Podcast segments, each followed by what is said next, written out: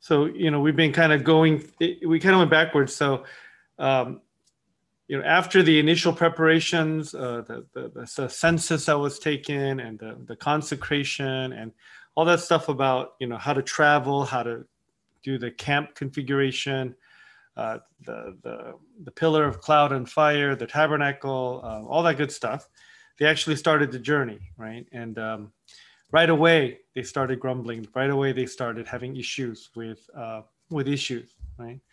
Uh, whether it be food or whether it be um, kind of the, the, the situation of the land or whether it was fear, right? Um, and so we started with chapter 11 where there was um, kind of some complaints and uh, you know God had to uh, deal with that uh, regarding you know they grousing about about no meat. Right? They all, all they had was manna, and so they um, God provided to them quail. So I try to connect the words grouse and quail, but they're different. They're different birds.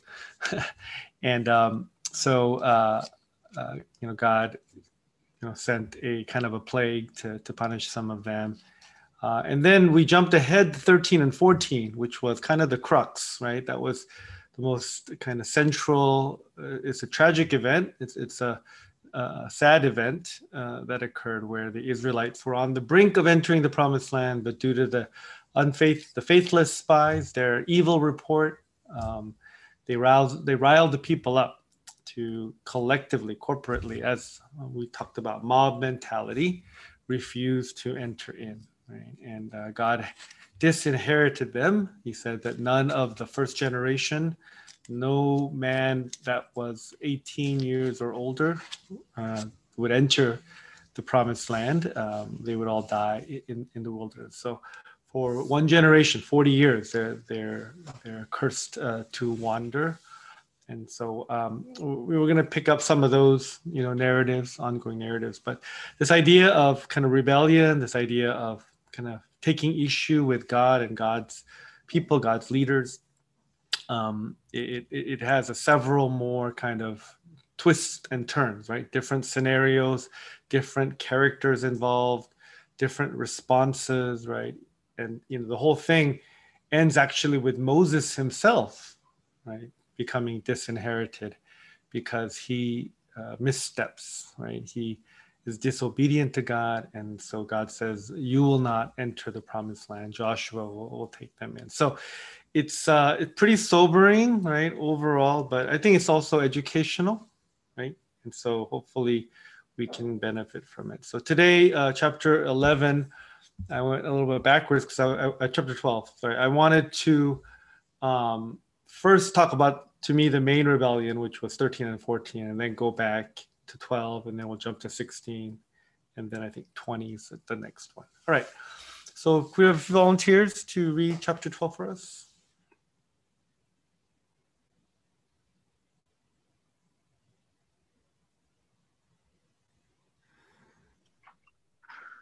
Miriam and Aaron began to talk against Moses because of his Cushite wife, for he had married a Cushite. Has the Lord spoken only through Moses? They asked. Hasn't he also spoken through us? And the Lord heard this.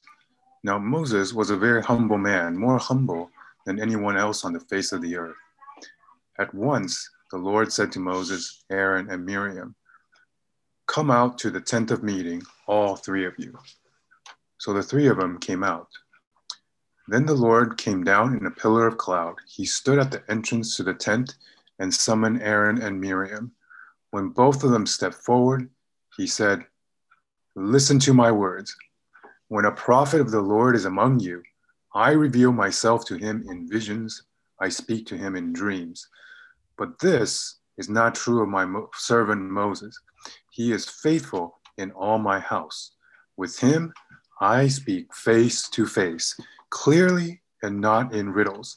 He sees the form of the Lord why then were you not afraid to speak against my servant Moses?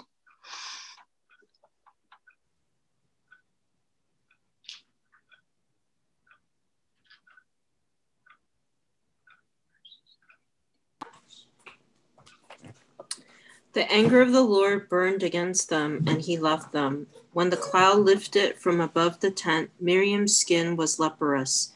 It became as white as snow. Aaron turned toward her and saw that she had a defiling skin disease. And he said to Moses, Please, my Lord, I ask you not to hold against us the sin we have so foolishly committed.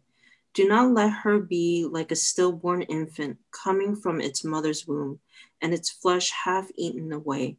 So Moses cried out to the Lord, Please, God, heal her. The Lord replied to Moses, If her father has spit in her face, would she not have been in disgrace for seven days? Confine her outside the camp for seven days. After that, she can be brought back. So Miriam was confined outside the camp for seven days, and the people did not move on till she was brought back. After that, the people left Hazeroth and encamped in the desert of Paran. All right.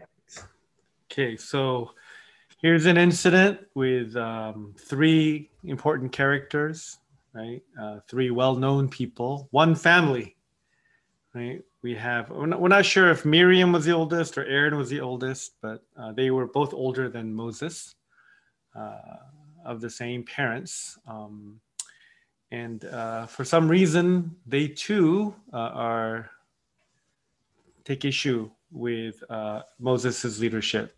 Um, um, I think Moses by this time is pretty used to uh, you know these kind of challenges and uh, these kind of I guess awkwardness or the, the, the burden that, that comes with it. But I, I think that it must have been particularly char- hard right? If you've ever been challenged by someone that's close to you, or maybe someone you have a trust relationship with, and uh, you know, and it's unjustified, right? Maybe justified uh, challenges are good for us, right? To keep us on the straight and narrow, uh, help us, uh, you know, prune prune our uh, experience and, and, our service uh, to God, our personalities. But in this one, as we see what how God responds, um, I think Aaron and Miriam are are in the wrong and stuff. But it's there, and I think it's uh, again illustrative or um, educational, right? To to see um, kind of what maybe maybe we could talk about their underlying motivation. We could talk about Moses's response. We could talk about uh, God's relationship with Moses. I think those are all fertile areas for us to consider. I'm not sure we're going to get to all of them, but uh, those were some of the uh, avenues I was hoping that we could cover uh, today. So um, uh, now, uh, both Aaron and, and Miriam, they played prominent roles, right? Not only um, in the family, but among the Israelite uh, national uh, leadership as well. Right? So Aaron, he is uh, chosen by God actually first to to be uh, a spokesman, spokesperson on behalf of God and Moses. If you remember, Moses, while he was still in Midian, was called by God to go and tell Pharaoh to let God's people go. But Moses hems and haws. He doesn't want to go, and he's like, at the end, he's like, "Lord, send someone else." Uh, he talks about his own inability to speak um, and, and, and, many other excuses. And then God says, okay, I'm going to, uh, I know Aaron's a good speaker. I know he's eloquent. And so I'm going to bring him in. He's going to be your mouthpiece, just as you are my mouthpiece, God said. And, and Aaron is side by side with Moses, right, in confronting Pharaoh, in talking to the Israelites, uh, in many of, of those kind of endeavors, right. Uh, there is a, a, a, a, problem later on, if you recall, uh, in Exodus 32. Uh, Moses, I mean, sorry, Aaron is complicit in the fashioning of the golden calf, even though he denies it, right? When Moses was up on the mountain uh, receiving the, the law, receiving the Ten Commandments and, and the other regulations of God, the covenant. Uh, and so uh, Aaron uh, it's not the first time that he is uh, problematic, but um, he certainly had a prominent role, and this was even made more prominent uh, when the Israelites were uh, in uh, the along the journey, right? Um, so probably in Mount Sinai, God gave instructions for the tabernacle, and He also established a priesthood, right? Uh, the sacrificial system was also instituted, and God appointed Aaron, Moses' brother, to be the high priest, right? The high priest, and Aaron's family is uh, his uh, his progeny, his sons. They become exclusively the priesthood, right?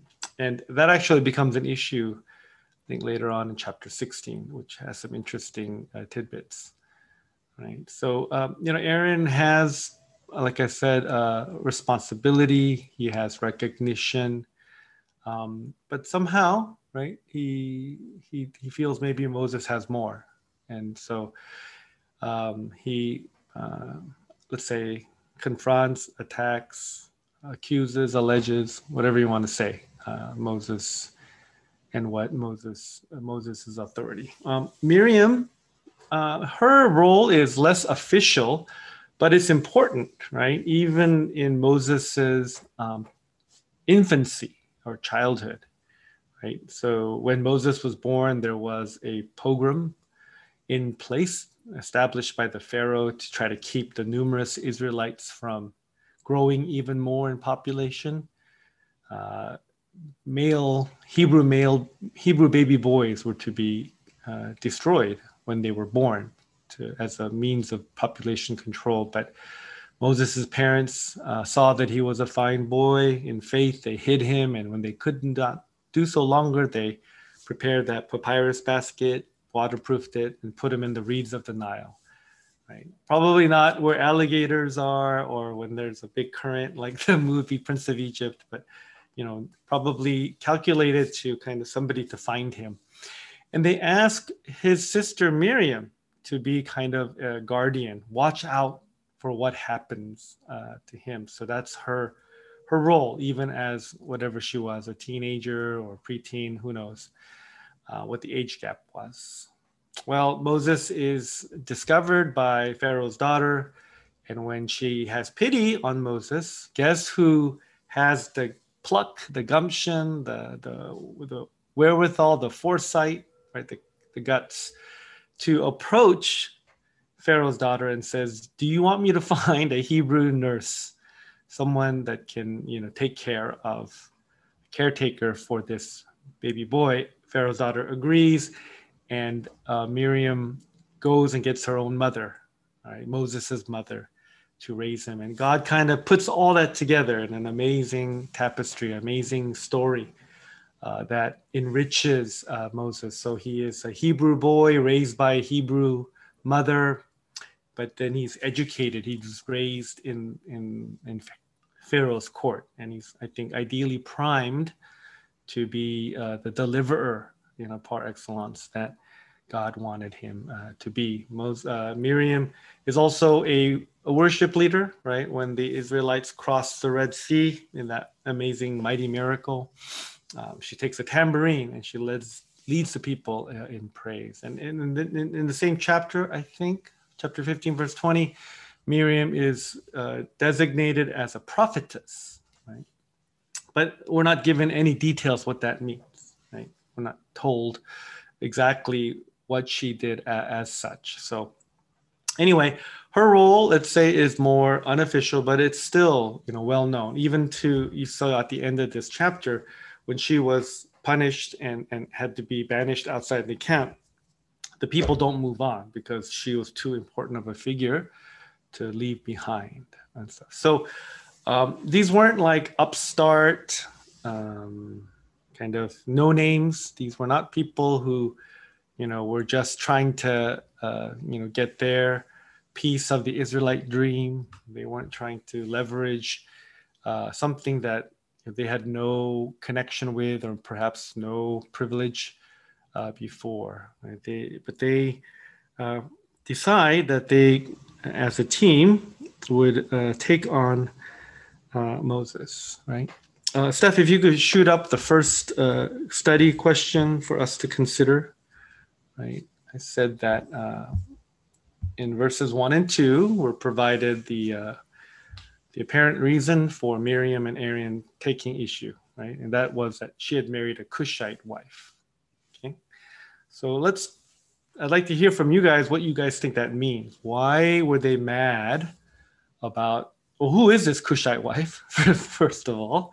Cush, remember, is Ethiopia, right? Ethiopia.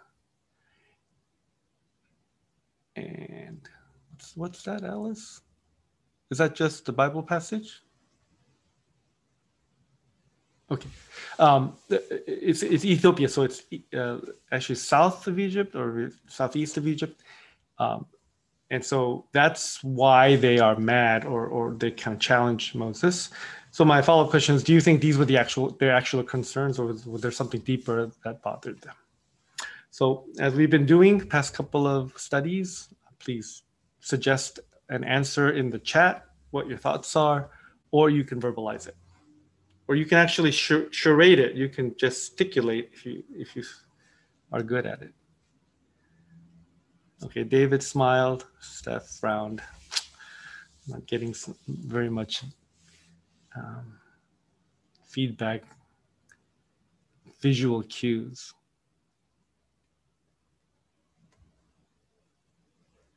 Oh, the moons is actually a moon. That's what it was. There's some sort of like Call of the Wild kind of thing.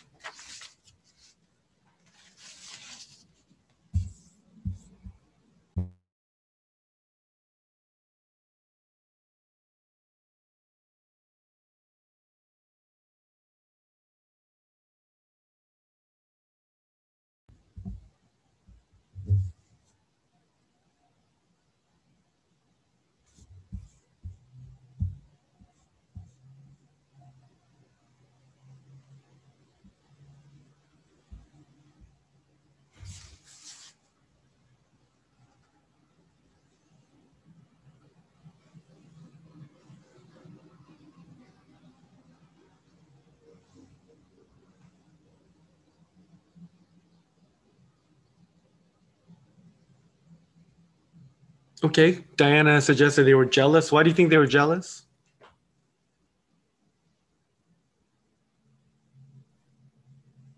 I think the, fact that they pointed to um, Moses' wife and then then made a connection with um, like has the Lord spoken only through Moses? That doesn't seem to be like a like a clear connection.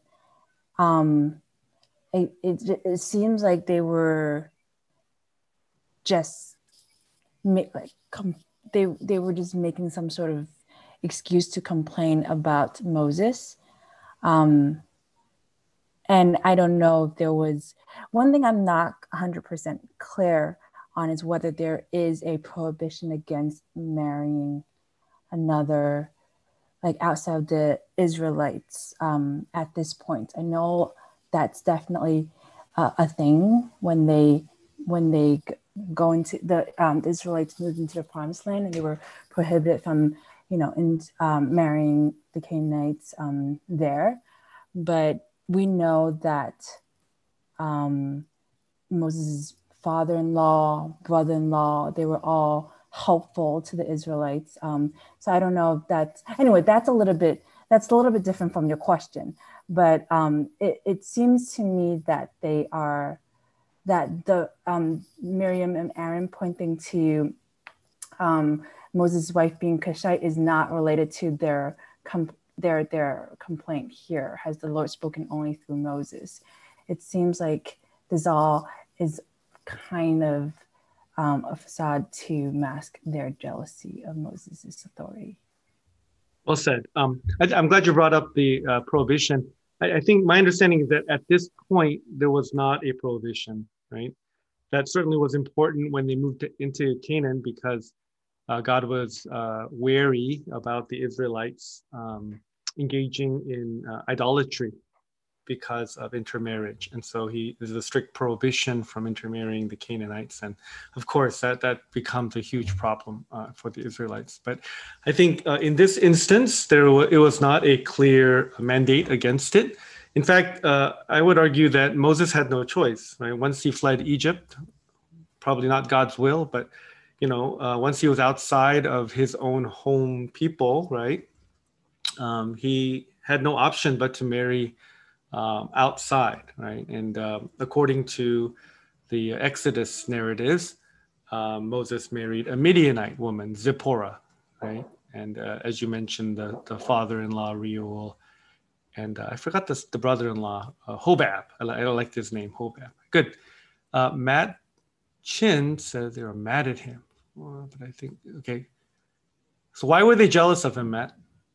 If you have a thought. Um, I think that they were just probably seeing that Moses was getting all the recognition, and so they just picked something that they could just blame him for. So I think just because he didn't marry an Israelite, they can say, "Oh, well, you know, Moses, he's such a great leader for us, and you know, a servant of God. But look, he didn't marry an Israelite. This this is one of his shortcomings." So I think they were just kind of grabbing at you know straws or something. Okay. I, I think if you follow the logic the way i would follow it would be you know maybe it, wasn't prohibited but it wasn't let's say uh, like encouraged or you know recommended right? It wasn't a, point of israelite pride to marry outside the people. So they could say that hey moses you you're taking license you're taking liberty. You just marry any old person you want but as you guys have so far have said, it sounds like they are. It's kind of a foil for some underlying resentment or, or jealousy. Dave distinguishes power from authority. Yeah, I mean, the, the the sense I get from like the way Miriam is talking is that it it's like she wasn't expecting God to show up to challenge what she said, right? It's it's almost as if she's talking to just other people and say, hey, you know, we're pretty important too. You guys need to listen to us, right? More directed at the community, and um, and uh, you know, I mean, I think Aaron has a more official role, right? He is the high priest, and when Moses was absent, he did exercise, you know, a good amount of authority over the people, and so, kind of, you know. Uh, I, I don't think they're necessarily trying to um, take Moses's place as, say, a spokesman for God's will per se, but just to expand kind of their influence among the people. And um, so that's kind of why I thought, you know, this is, yeah, this is more of kind of, you know, I, I want to have more power among the people. I want the people to see, you know, how Moses is not, well, you know, his Cushite wife, and he was not, I guess, nationalistic. Maybe it's the better way for us to kind of think about it, since the prohibition wasn't official yet, but it's more of just um, winning the people to their side.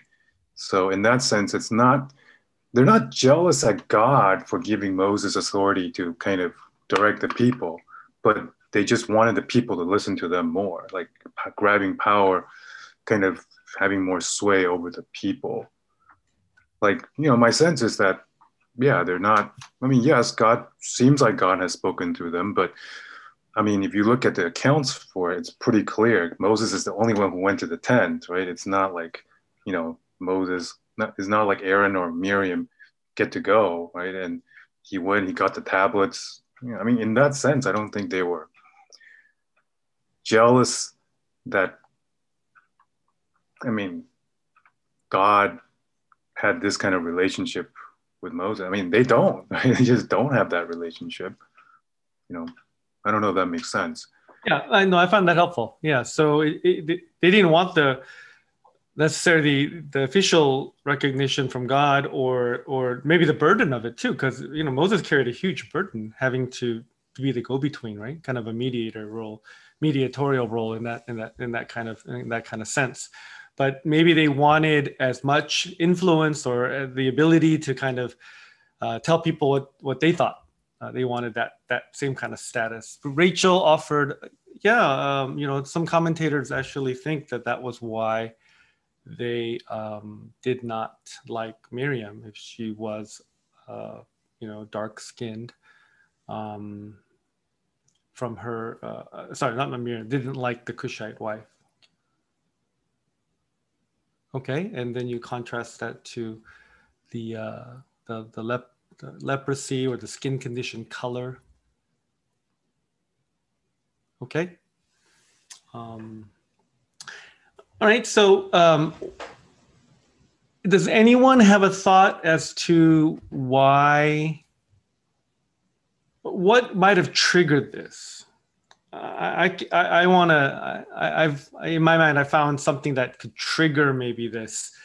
Um, it doesn't look like there's any sort of like tension or animosity per se, right? Between, or, you know, I don't know, sibling rivalry, dysfunctional family, we're, we're all, we're all up in it. So we understand that. But does anyone recall uh, a pretty proximate um, incident that might have triggered this kind of like reaction from Miriam and Aaron?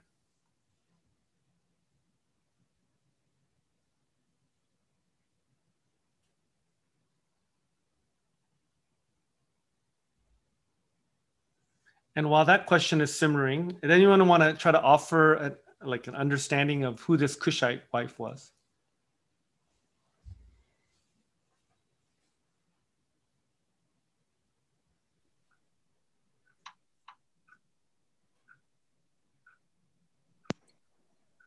I mean, I think that um, when we're uh, in our discussion here, we're kind of assuming that the Cushite wife is Zipporah, right? But that was what I was going to ask you: is um, is she Zipporah? Diana says could still be Zipporah. yeah, um, I, I I think the commentators, you know, go a hundred different directions. They say that this Moses had a second wife or more wives, but there's no evidence of that, right? Uh, she seems to be the main wife. They so they say Zipporah died, right? But again, you know, we're not told that. Uh, like we're told about you know major deaths. Uh, maybe Zipporah went back. She didn't want to wander. She wanted to hang out with her dad, and and so uh, there's all this speculation uh, and stuff. But I think uh, one interesting way to look at it is to say that the Cushite wife was Zipporah, but then then you have that you know prima prima facie uh, facie uh, contradiction. Is she a Midianite or is she a Cushite? I've, I've, I've found one clever way to kind of harmonize that. Anyone want to take a stab? She was a Mushite.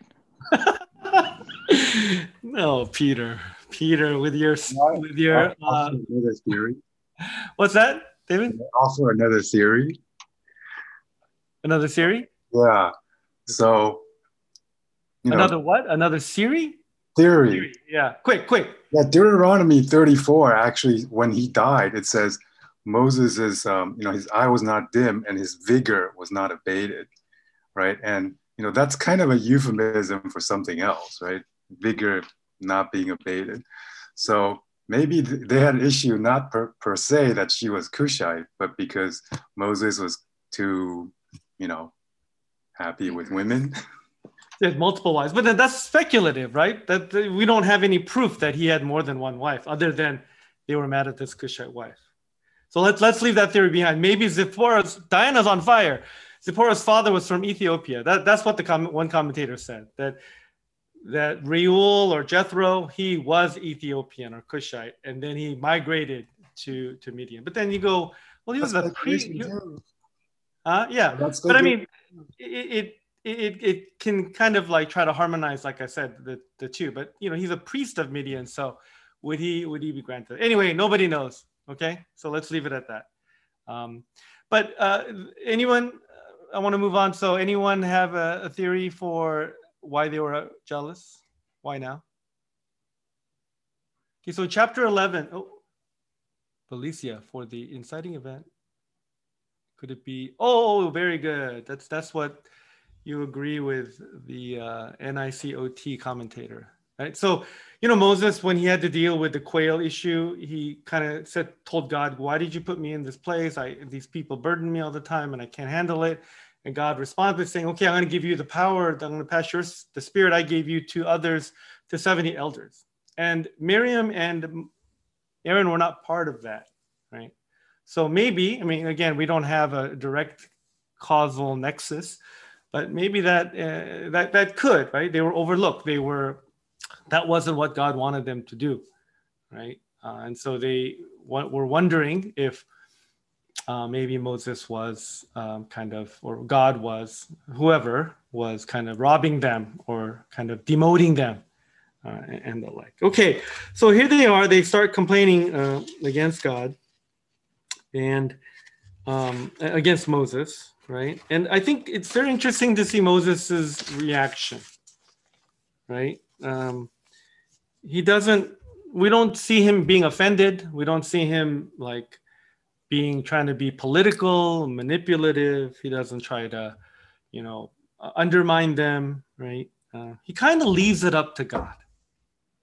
And I think that's that's just a very fascinating and amazing and exemplary reaction to uh, when someone or you know this this issue of jealousy or power struggle or you know uh, you know even on a national political stage you know we see that you know being played out where people are playing these kind of you know one one upsmanship um, just you know you hear about betrayal uh, you know just the political intrigue uh, you know in the bible in in in, in history in in in everything. It, it, seems that you know in in companies in families right among friends in churches uh, it's just unfortunate that um, there is uh, so much conflict and striving and fighting infighting uh, for that. But moses he kind of like in, in my in my book in my understanding he kind of like says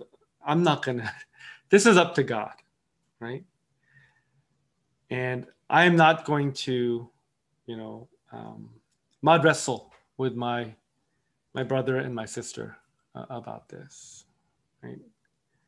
Uh, he entrusts this uh, to god. And this is so hard this is uh, really difficult, right? In whatever arena, whatever context, whatever place, uh, you might find yourself either being the instigator or being instigated against. Um, there, there is um, this, you know, ultimate trust, this basic trust in uh, what uh, God wanted. If you remember, going back to what Belisha mentioned in chapter 11, right? There were these 70 elders that were, you know, given the spirit, they started to prophesy. And then a couple other guys that didn't show up, they were supposed to, I guess, I don't forget, but they, they didn't show up. They started prophesying. And then Joshua, who did go to the, into the tent of meeting with Moses, unlike Miriam and, and Aaron, he goes, my Lord, stop them. They're questioning your authority. They're challenging, they're, they're, mutinous or whatever, whatever you know, I'm, I'm putting words in, the, in Joshua's mouth. But what does Moses say? He goes, oh, I wish everybody prophesied. I wish everybody was a leader. I wish everybody was used by God in, in this way. Right? And I find that to be so, so real, so raw, so um, so um, indicative of who Moses was, or at least what Moses thought of leadership. Right? I think the, what Moses thought of leadership and authority and power uh, is this. Right? The only reason that he is leading. The only reason that he is the you know whatever the he has the role that he has is because of his relationship with god. He is in where he is and he is uh, leading because god told him to. So to me his leadership is a function of his relationship right? Because he's so close to god because he knows what god wants he knows what god you know has asked him to do because a call is clear upon his life moses acts in obedience. He does what God wants. If God wanted him to be out of the picture in in in the mass of people, forgotten, overlooked, you know, didn't have any sort of influence or authority or power, Moses was just an ordinary Israelite. I think Moses would have been fine with that. Leadership was a function, was in, a byproduct, was um, a result of what God wanted him to do in his life, right? And I feel like if if people, you know, if you if you are thinking, eh, eh, you know, whenever we talk about leadership in in I, understand the secular leadership and let's say religious leadership and all that kind of stuff is eh, there, there's differences, but somehow I feel like leadership is just kind of held up on this pedestal, right? And I understand I understand that you know leaders drive things, leaders make decisions, leaders set examples. So you know I understand all of the uh, a lot of the theory uh, behind it, but to me, it really should boil down to this, right? That leadership is secondary to the relationship with God. If God wants us, any one of us, to be leaders, we should be. If God doesn't want any of us to be leaders, we should be fine with that, right? It's not a a, a, a special kind of um, uh, some sort of like amazing kind of you are so special before God, then you know you should be a, a leader, right? That kind of thing. It's not a, hierarchy. It's not trying to uh, distinguish yourself in, in, a certain kind of manner, right? The first and foremost, it's closeness with God, and I think you know lots of times, sometimes closeness with God manifests or, or kind of expresses um, in this way. Eh, but if God has given it to you and then He tells you to change tech, if He gives it to you, takes it away, gives it to you, takes it away, takes it away, takes it away, gives it, you know, even though that might drive us crazy, drive me crazy, right? I, I think that, um, you know, Moses at least uh, would have been, you know, pretty good uh, with that, right? He doesn't presume uh, upon his position isn't arrogate. I feel like that's what Moses and Miriam and Aaron are doing. Uh, Miriam and Aaron are doing. They're saying this is the way to uh, happiness or success or the kind of prestige or, or, or whatever power that they wanted to have. And so they grasped at it, right? And they they sinned in, in the process because it wasn't theirs to take, and Moses was a wrong dude to mess with right? God makes that uh, super clear, right? So their leadership grab or power grab, as let's say Dave put it, it, wasn't, uh, it didn't come out of the relationship with God. It came out of their relationship with self, right? With their own sinful pride, with their own self-assessment, with their own uh, messed up uh, value uh, system. And, and, and we see that all throughout the New Testament. Um, Jesus is the greatest example of this all. Right? Although he was a son of God, God wanted him to be the son of man, the lowliest, and so Jesus did that. Right? Uh, he con- uh, constantly tried to teach his disciples, you know, if you want to be great, right, be the servant of all. You be first, be last. Right? There's so many lessons about it, right? But but you know, I, I, think I find Jesus's leadership really hard to kind of emulate because you know, no matter what we say, he really is the Son of God, right? And he really is uh, perfect uh, in that sense. So I like I like John the Baptist. I think he's a very helpful uh, kind of example uh, for it, right? God called John, and John was a great prophet, right? People flocked to him. He he he baptized Jews, right? Uh, baptism was a, a, way before you know Christian baptism. Baptism was a way to to show you were uh, converting. You were a proselyte. You were a, converting. You were a Gentile. Now you're giving indication that you're a Jew. So he was baptizing Jews, meaning that Jewish people were saying, "I was born a Jew, but I'm not acting like a Jew. Let me be born again as a Jew." Right? It kind of has those those kind of uh, symbolism, that kind of indication. So he had that kind of like power, and you know, he was talking against Herod, you know, soldiers, you know, even some of the priesthood, I think, submitted uh, to him. And yet, when Jesus came on the scene, John's influence whew, plummeted. Right? John was, you know, Jesus even took some of John's disciples uh, Jesus didn't really, you know, he got baptized by John, but from then on, Jesus, you know, embarked on this ministry, right? John got in prison. Jesus didn't visit him, you know, all those kinds of things. But John was really cool with it because it, again, his leadership um, grew out. It extended from the base of his relationship, intimate relationship with God. Steph, I don't know if you got John 3, but if you could put that up. Uh, Gospel of John, chapter 3, 25. Um, I like this passage um, uh, to, to do this um, about humility, right? And I think a lot of people think humility is modesty or humility is quietude um, and stuff, and it might manifest in that way. But humility is really, like I've been saying, um, doing what God wants you to do. So if it's public and it's big and it's you know larger than life, then if you're humble, you got to do it, right? But if you're not, right, then you're gonna try to manipulate. You're gonna try to uh, uh manage. You're gonna try to do what you think get, gets you the best, right? And leaves you in, in the best position. Again, Moses wasn't like that. John wasn't like that. An argument developed between some of John's disciples, certain Jew, over the matter of ceremonial washing. They came to John and said to him, Rabbi, that man, this is Jesus, who was with you on the other side of the Jordan, the one you testified about, look, he's baptizing and everyone's going to him.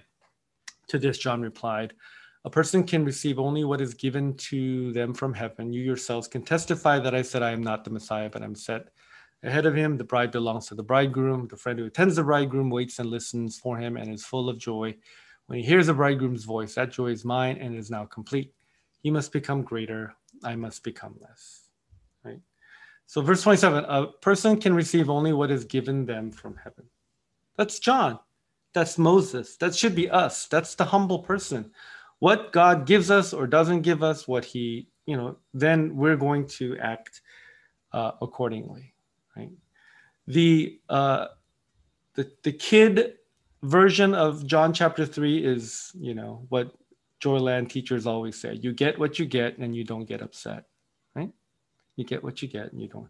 You get what God gives you, and you don't get upset about it. Right? Moses, Miriam, and, and, and Aaron were upset. They didn't get Moses' helping uh, of, of, of, of leadership. They didn't get, you know, uh, appointed as the 70 elders. They didn't get, you know, what the kind of recognition that they felt that they should. And so they got upset. Right? And then they tried to take Moses down, you know, uh, whether the Cushite wife was a problem or it was just a, an excuse for a problem, but they create a problem, right? And God rebukes them. Yeah.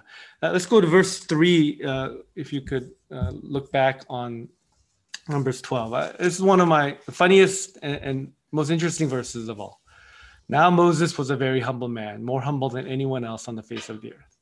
Right? Awesome. Right? We've been talking about humility, right? And this is what describes Moses. The funny thing is that Moses wrote it about himself. right? They say that Moses probably authored or, or penned the Pentateuch and whatever, maybe compiled things and stuff like that.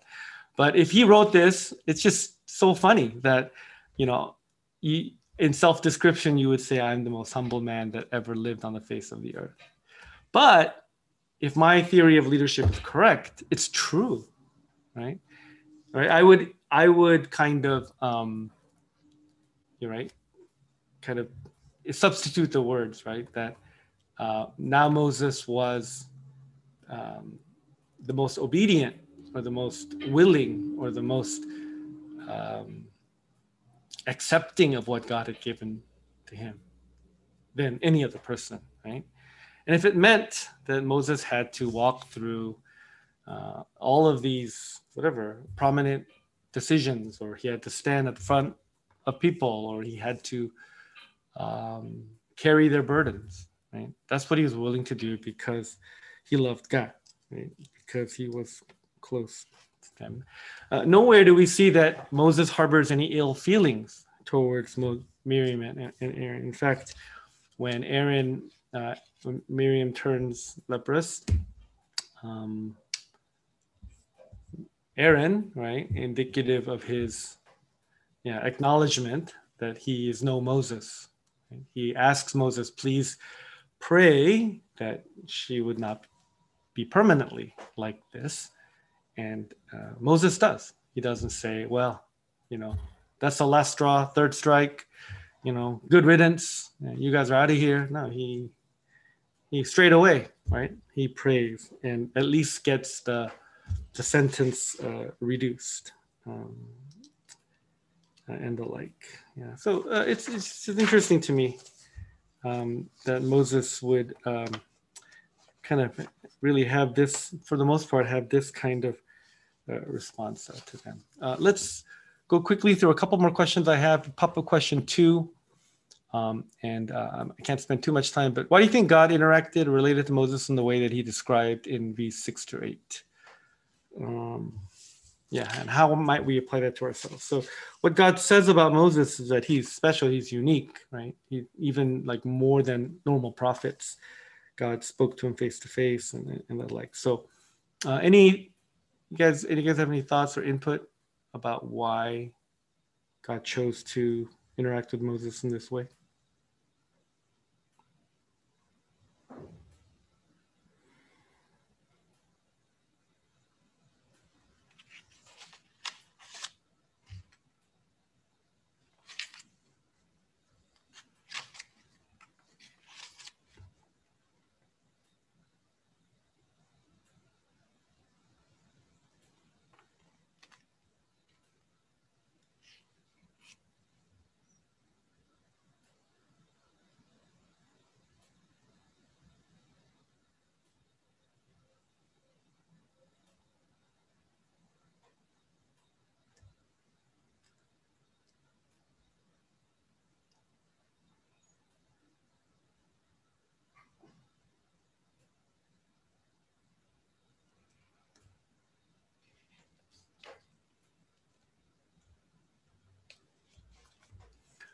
Right?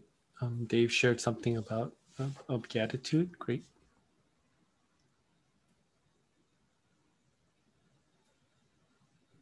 I have a question. So, was God talking to Miriam and Aaron saying kind of like how like how dare you kind of talk to Moses in this way?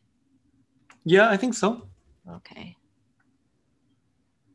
He's saying that Moses has this kind of unique role, uh, unique connection with God, and they kind of poo-pooed that, thinking that they they had it with God too.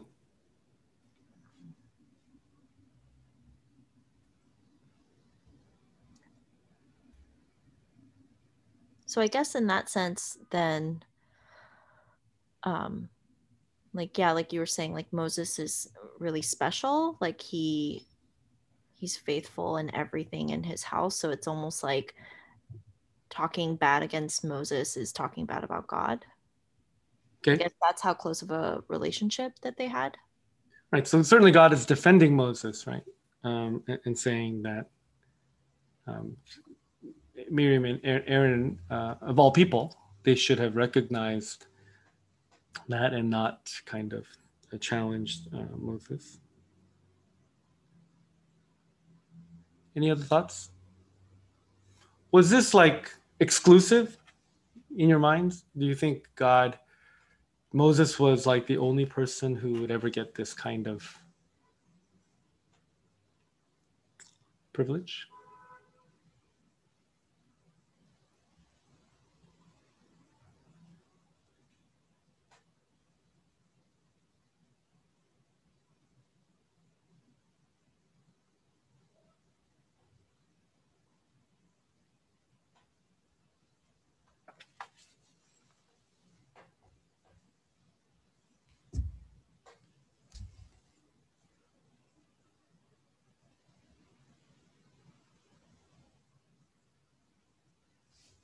Yeah, I appreciate what Belicia said, Belicia said about um, as an encouragement to Moses. And yeah, I, I think um, in the midst of all this, uh, I think Moses is imperfect, right?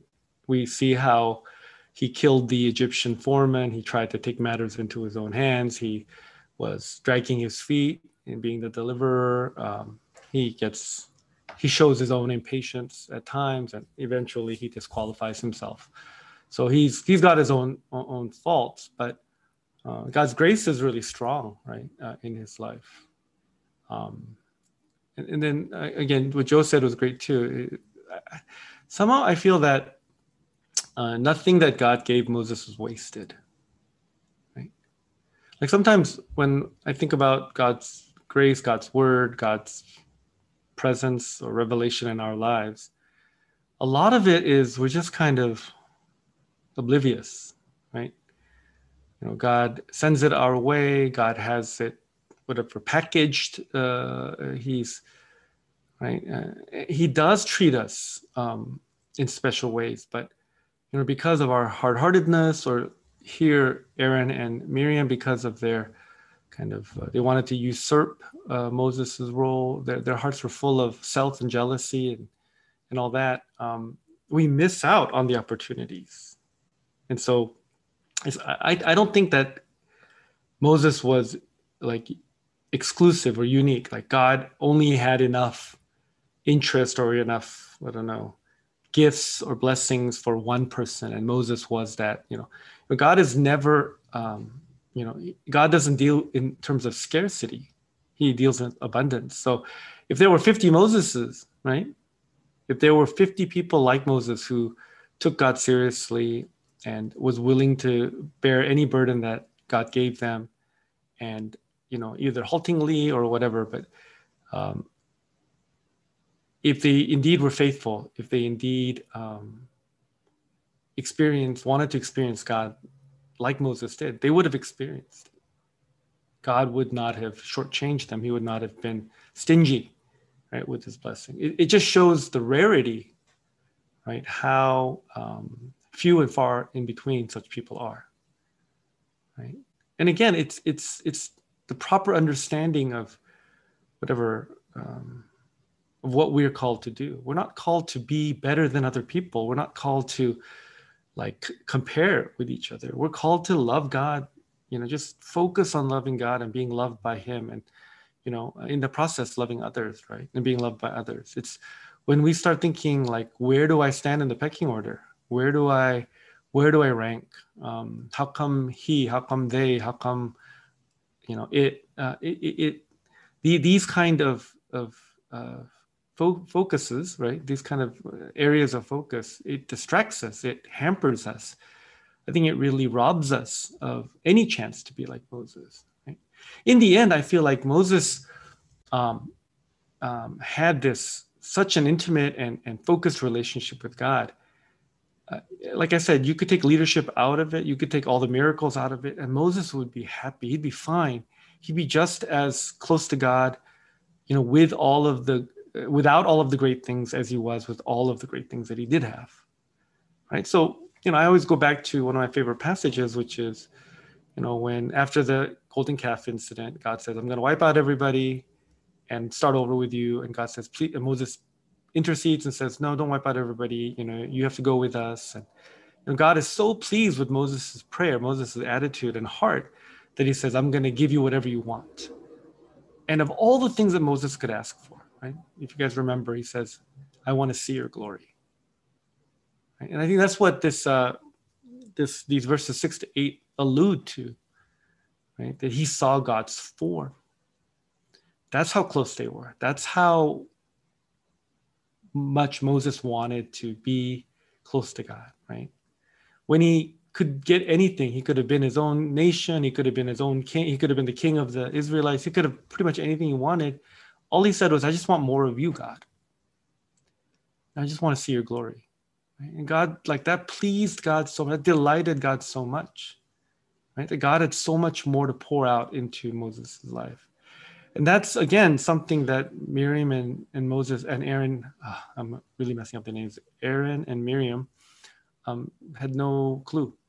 Right? Again, to them, it was just transactional. To them, it was a power issue. To them, you know, God was, you know, um, a, a, a more of a force or more of a supplier than um, the one with whom they could love with all their heart, mind, soul, and strength and be and be uh, spoken to, cared for, commanded, uh, just the way that God wanted.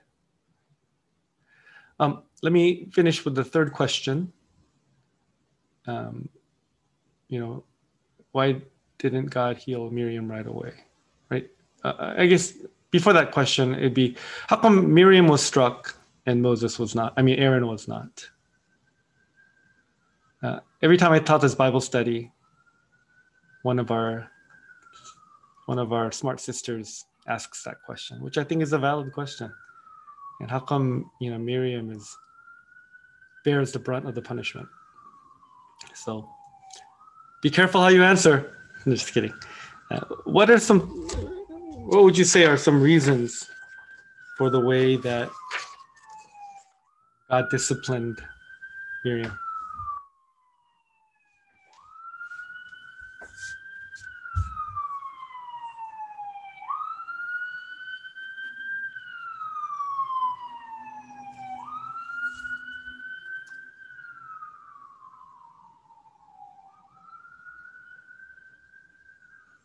Uh, some commentators say, I'll just offer this for you. Um, Miriam, it was more Miriam's issue or more of her.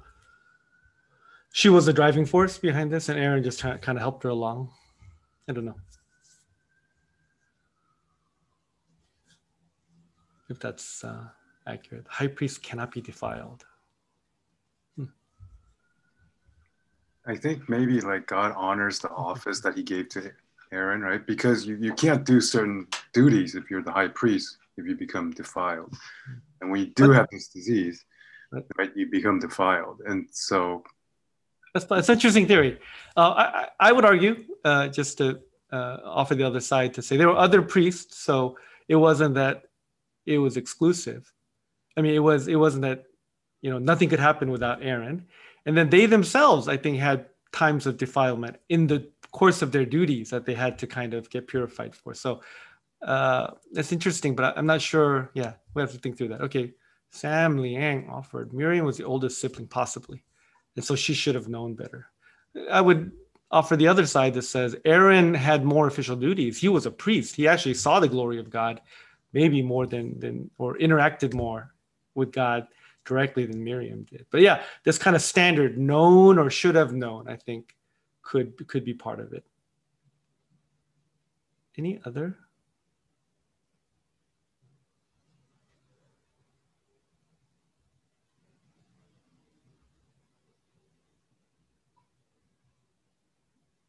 It's like a cliffhanger.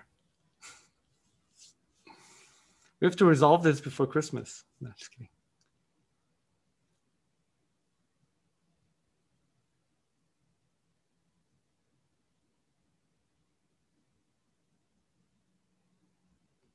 Let's let's make Diana answer it because she's like gotten she's had good input on all all the questions. Diana, why was Miriam struck and not Aaron?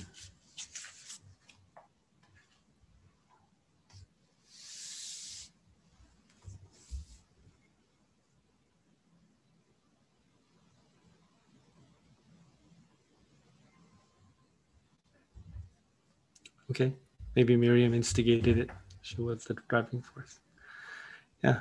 No answer. I don't have the answer. Yeah. Uh, my conjecture would be this. Um, even though aaron wasn't you know punished he had to watch his sister be punished. Um, right? He got off physically scot-free. So i think i want to argue and i don't know if i'm right but the mental burden of watching a co-conspirator suffer when you are not suffering. Uh, for the right kind of person with, with, that right perspective, I think it's it's more excruciating, or at least also excruciating, right? When the guilt, um, he knows that he he deserves the same thing, but for whatever reason, he's not struck. But, you know, his sister is. And, you know, Aaron, um, he says, you know, don't hold it against us. We sinned. So he's not blaming Miriam, right? You know, maybe he even would understand, like, can can I have half the disease, or whatever? Uh, you know, it, it's if you've ever been like, um, like someone has been merciful to you, and like harsh against somebody else, oh, it's terrible. It's terrible standing by uh, for that. And you know, God didn't.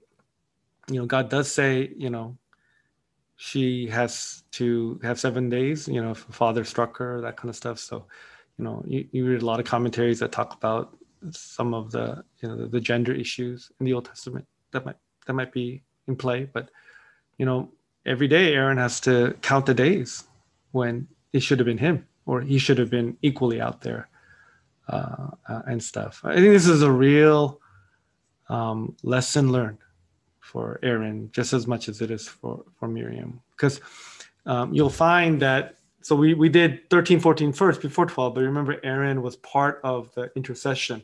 He fell face down with Moses and prayed for the people. You'll see later on in chapter 16, I don't want to spoiler alert, you can read it on your own. But Aaron gets challenged by um, Korah and Nadab and Abihu, those kinds of guys, for his, you know, his priesthood.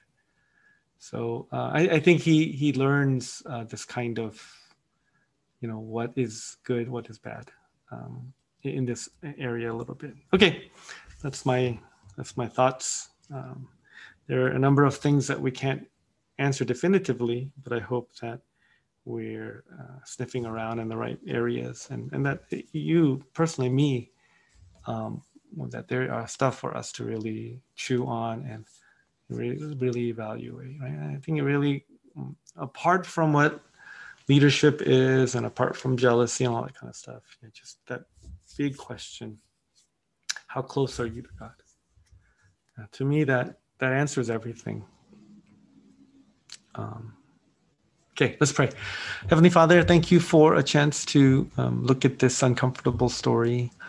Uh, maybe too true to life, uh, but nonetheless, um, as we see conflict in the first family, um, and then we see God's um, harsh judgment uh, in it. Uh, but through it all, the shining example of Moses, I think, uplifts us, up, up, uplifts me, Lord, to uh, really uh, draw closer to you, uh, to look to you as uh, not maybe we'll never get a chance to see your glory, but help us to never stop desiring to, um, crying out, uh, really living a life that pleases you. Uh, be with each of us, especially as the reason for this season, our Lord Jesus, his birth, his first advent um, is upon us. Um, in this crazy year, Lord, we really need the hope that Jesus brings peace on earth, goodwill towards uh, all people. Uh, thank you for our, our ministry group, our brothers and sisters. Uh, please up, uphold your grace uh, within each of our lives. Jesus' name we pray. Amen.